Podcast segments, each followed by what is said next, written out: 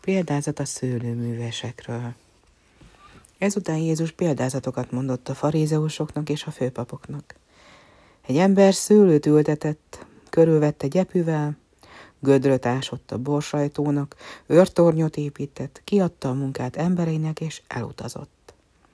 Születkor pedig elküldte egyik szolgáját, hogy megkapja részét a szőlőművesektől. De azok megfogták a szolgát, megverték, és üres kézzel küldték vissza urához.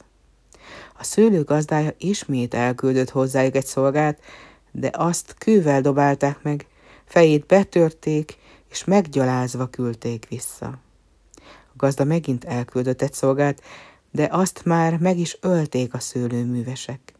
És a szőlő gazdája ahány szolgát küldött, a szőlőművesek vagy megverték, és üres kézzel kergették vissza, vagy megölték mint hogy a gazdának már csak egyetlen szeretett fia maradt, azt is elküldte hozzájuk, mert azt mondta, a fiamat csak megbecsülik.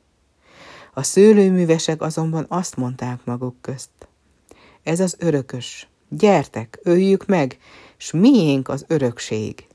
És megfogták az egyetlen fiút, megölték, és kidobták testét a szőlőn kívülre.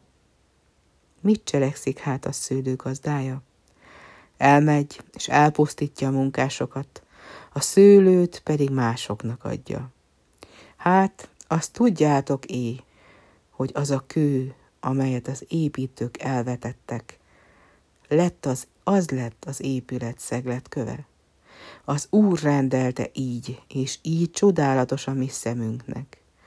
A főpapok igencsak elfogták volna Jézust, mert tudták, hogy ellenük mondja a példázatot, de féltek a sokaságtól.